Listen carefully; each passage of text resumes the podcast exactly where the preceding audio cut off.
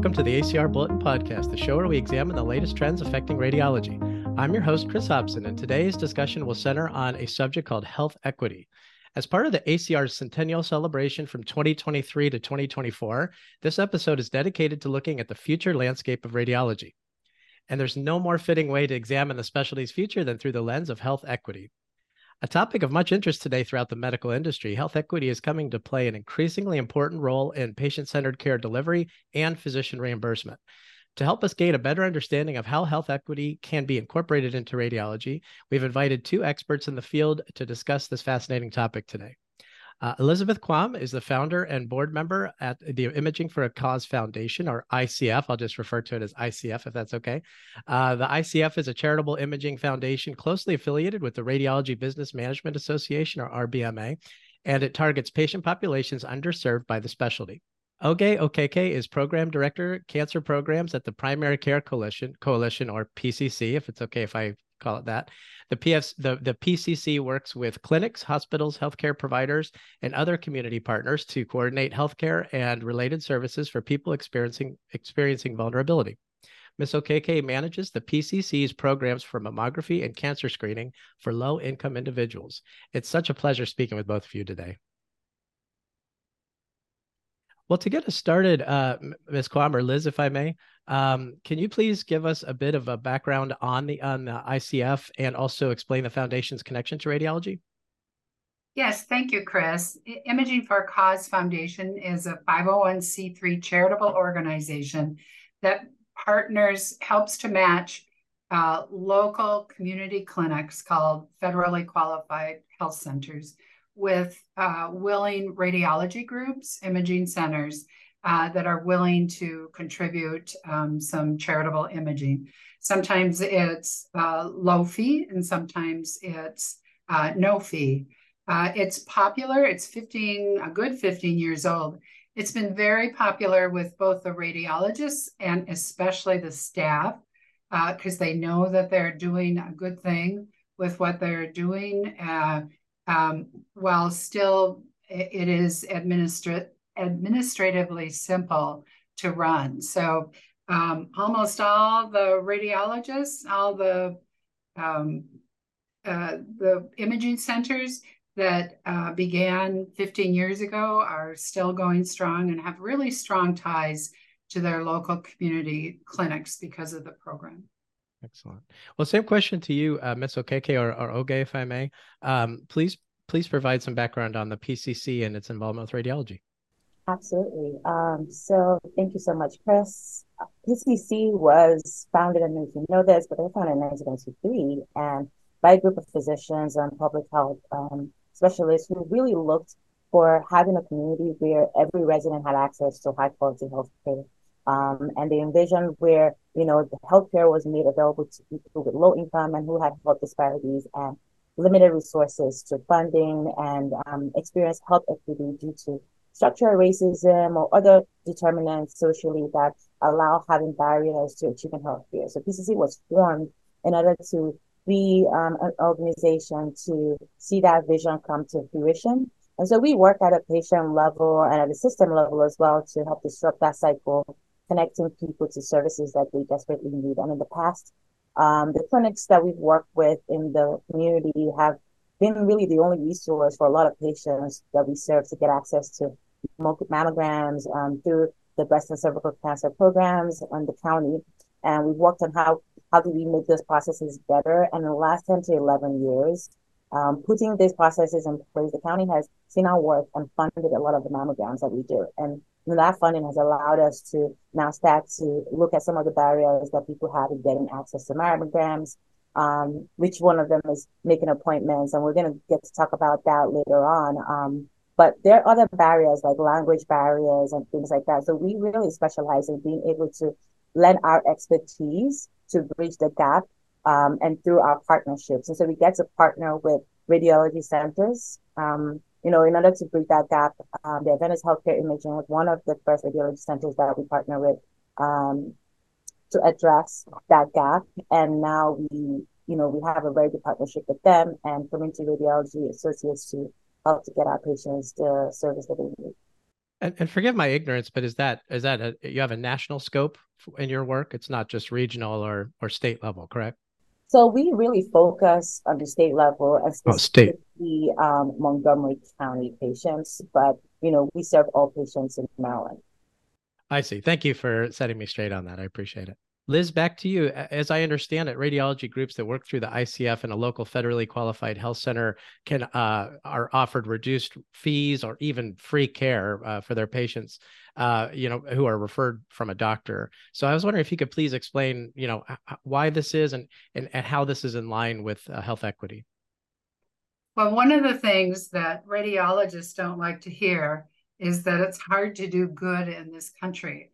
And the reason is is because of the Stark, the federal Stark laws that um, have this nasty little thing for for good reason. It's in there, uh, but it's called inducement to referral, and it, even the Office of the Inspector Inspector General has even snagged some uh, physicians who have been just trying to do good with um, taking patients that are definitely needed. Uh, but if if the patient is referred by a physician that refers another patient, uh, a paying patient, uh, they can get nicked. They can get into legal trouble. What's so golden, absolutely golden about the partnership with the federally qualified health centers is that they have the FQHCs have a safe harbor within the Stark Law. And it's the most amazing thing to read if anyone wants to nerd out and read it. But basically, um, uh, radiologists and their staff don't have to worry about if the if the patient is referred through the um, community clinic. Uh, you don't have to worry uh, about any about the OIG, the Office of the Inspector General, or anybody else that's federal.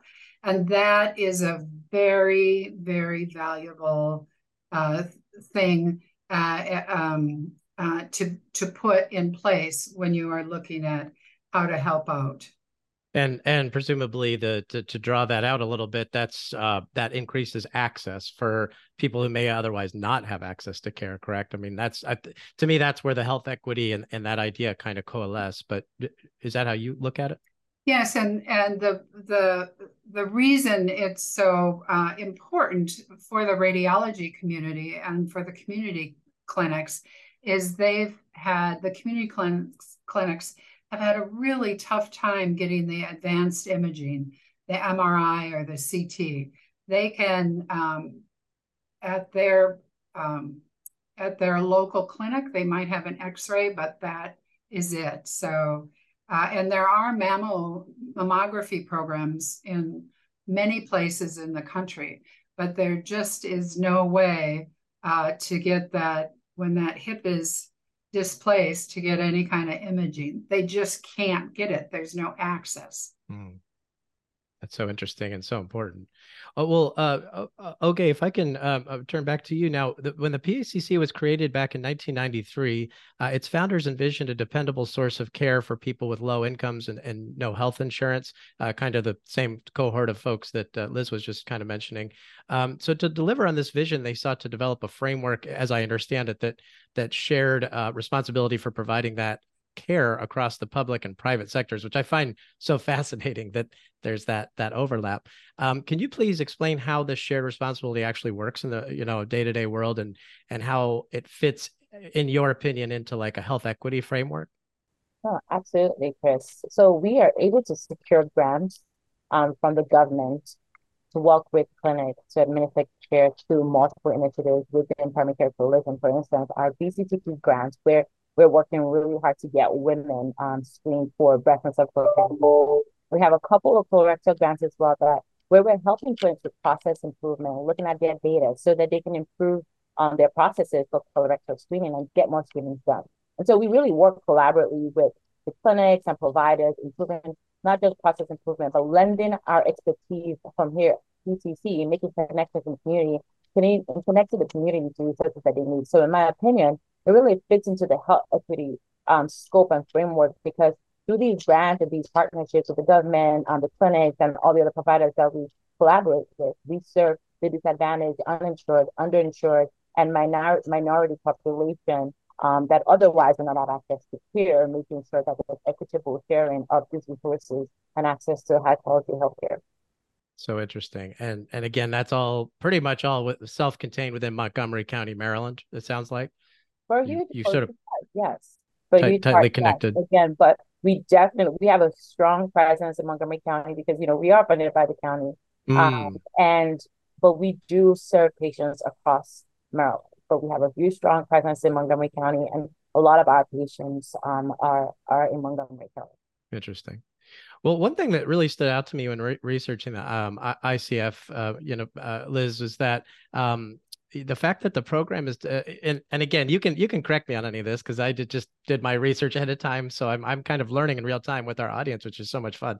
But um, that the, the program is designed to be administratively simple. So I, mm-hmm. you know, a lot of people might look at that and say, well, why would that jump out to you? But you know, on first glance, that might not be seem like a defining you know feature of your work but in my experience some of the pushback against incorporating health equity kind of initiatives into care delivery is that it's just one more thing that the physicians have to do on top of their already very considerable workload mm-hmm. especially in this kind of post-pandemic uh, world we're in where, where so many patients are presenting with so many more profound problems so um, you know can you please explain how you've engineered the program and maybe you're even in the process of of still doing it but to minimize that administrative burden on the participants um, I I'm pleased to do so because it's the reason there's been such a long term um, uh, commitment to the program by those who are participating. So, what once the um, we'll call it a radiology group. Sometimes they're with a hospital, so the hospital is part of the uh, partnering. Sometimes it's an independent imaging center. Once ICF has matched um, the radiology group and the um, community clinic, um, um, they're given, I'm going to call it a payer number because everybody understands a payer number in RIS. And that payer number, um, with it, the referral comes, and then only the clinical paperwork follows uh, the patient along. So when it gets into the RIS, the radiology information system, um, it the RIS knows not to do any billing, or sometimes it's reduced billing. But in most cases, most radiology groups have just said, yeah, we'll just um, donate these services. And, and then um, the RIS, as well as the, the community clinic, both track the patients. So the radiology group can say, I'll take six patients. We have um, we have Seattle and Minneapolis uh, radiology groups taking 24 patients in the Puget Sound area, 18 patients a month in Minneapolis. So, um, and, and they can work it right into the uh, regular workflow of, of the group. Now, when the radiologist um, looks at that scan or sees that patient, he or she knows that patient has been vetted um, physically by uh, providers at the community clinic. And it's been, they've been vetted financially. So, you know, these are the people that really need it.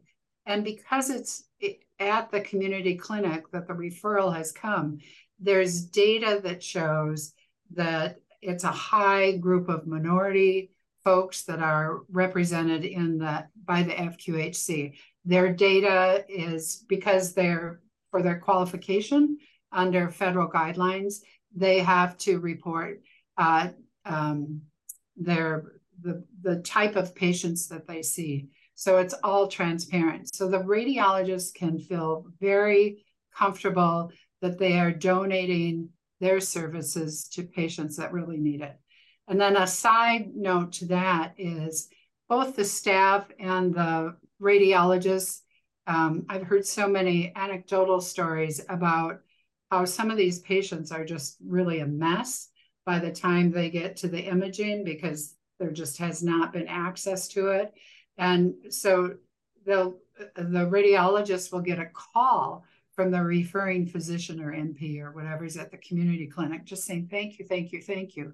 And the staff will hear over and over again how thankful the patient is to be there. And that's and that's just because it's been such an ordeal just to get there. It yes. sounds like okay. Yes. Okay. And are you finding that all across the now?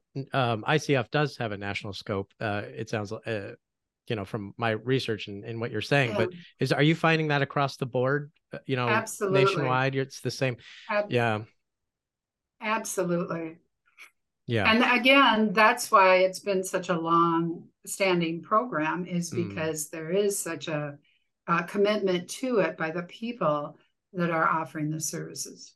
So interesting. Well um now if we could uh, switch focus a little bit back to to the pcc okay i, I kind of dug into your all's um, strategic plan a little bit in my uh, research for this episode and it's it's so interesting um, so among other priority areas i uh, you know two components that that one often finds and i i you know research a lot about health equity and population health and whatnot but a lot of the two two areas you always find re- that recur in this kind of work is patient education and physician education for that matter and data mm-hmm. analysis um, and these two areas, of course, figure prominently in PCC's uh, strategic plan too. So, okay, I was wondering if you could please ex- expand on the importance of those efforts, and and feel free to embellish and, and add any more that you th- think are important from your strategic plan, but uh, to accomplishing PCC's mandate and how you deploy them in your work. And and I I would just ask you to maybe pitch it towards people who are interested in this kind of work, but maybe don't know where to get started, um, because I think it's uh, on its face, it's like, oh, everybody should be doing this, but when you start digging into it, it is pretty complicated. So, um, if, with all that in mind, if you could uh, just give us some some picture of how that all works. As part of um, our efforts at Primary Care Coalition towards improving processes, patient education, and data analysis are really at the forefront of the work that we do. And this evidence-based approach, this evidence-based intervention, um, we've seen really works where a patient is empowered with information, not just about um, their care and the what about their care, but the why.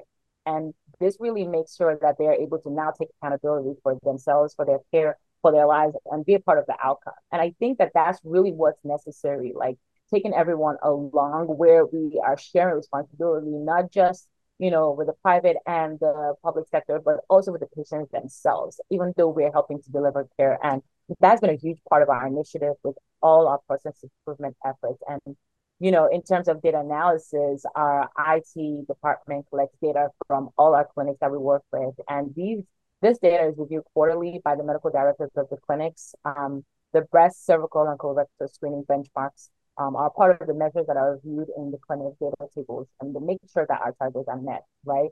Um, with data, you're able to know, you use that data. We really use that data for a lot of things. One of the biggest things is to apply for more funding right, to be able to serve a larger number of people. And it says as an indication of what's really going on at the um, primary care level um, and where the need is and where we need to go next. And so I think it's really important that as we're thinking about, you know, data data um, analysis and patient education and how that really plays a part in our internal workflows, it can't be separated from the work that we're doing. And so thinking, finding ways to really integrate that in our day to day has really become something that has become really impactful in us being able to do the work and see the kind of results that we're seeing. And so I really will encourage, you know, um, organizations and entities as you're thinking about, you know, how do we really think about health equity when it comes to these two important um, scopes? You know, it's really almost um, inevitable to to not. It's inevitable to not have to think about patient education or data analysis and how to integrate that, especially if this is taken, if a collaborative approach is taken, is inevitable to not think about those, actually think about health equity. I think they really work hand in hand. And hopefully that answers your question, Chris. It does. That's so interesting, and it's it's refreshing to hear that data drives so much of what you all do, whether it's the analysis part of it or whether it's the education part of it, empowering patients. Uh, I just think that's that's very effective. Mm-hmm. So it's it's it's interesting to hear that. Well, Liz, uh, you know, same question to you. I mean, how how do you all use data to inform your work uh, at the ICF? Thank you, Chris. Uh, the data is very important, um, especially on something that is charitable, uh, because the folks that are involved want to know um, what they've done. Um, so again, I'll go back to I was talking about the RIS. So anything that's captured in the radiology information system then is run on that quote unquote referral or payer number, meaning the FQHC. So any data that you collect on other patients, you've got it all right there. Um, I'll use the Minneapolis group. Uh, they looked at it every time the radiologist group met. Um, they could see how many patients they had seen, what kind of patients, what kind of imaging it was. Um, and then on the flip side, you've got the community center, uh, the FQHC, that's also collecting data, um, uh, both on if there was any um, help, any kind of other charitable help or government intervention, you've got all of those stats already there. So again, there's a comfort level with it all. One more thing um, that I'd like to mention as it relates to the data is that data on the community center side is then reported out anonymous for the patients, but it's reported out usually in their annual report and the radiologist group is often um, recognized uh, maybe in the, the annual dinner or else in the annual printed report. So that becomes something that um, the radiologist group can show uh, to other, including payers, so that so that they can sh- show that they're part of the community but it's also been very helpful. I know because I did it both in Washington and at state capitals to lead when you're going in to talk about a radiology policy issue, to lead with saying, hey, we're part of the community and this is what we're doing. And so, and there's credibility with it because it's coming from the community center. That's such an interesting point because, you know, we think of community um, community leaders and and and you know maybe community uh, members who are kind of a liaison between the healthcare sector and the, the the citizens or the people in the community. But sometimes those are doctors themselves or radiologists themselves and i think those that's a less uh, appreciated fact. So it's so interesting that you kind of framed it that way liz. Um, and especially in this era of social determinants of health and and how important those are becoming to even things like reimbursement, like physician reimbursement. It's so great that you are collecting this data um, just for that reason, even too. So, um, so we're coming towards the end of our our uh, conversation here, but I did want to um, before before we sign off here, uh, Oge, I, I had one more uh, quick question for you in terms of the PCC. So, um, I, and this is like so interesting because this is like non-clinical stuff which i think is going to be so important and people aren't maybe aren't even giving it enough emphasis right now uh, but like block scheduling for instance um, you you know you arrange block scheduling with radiology practices you partner with to, to reduce that burden.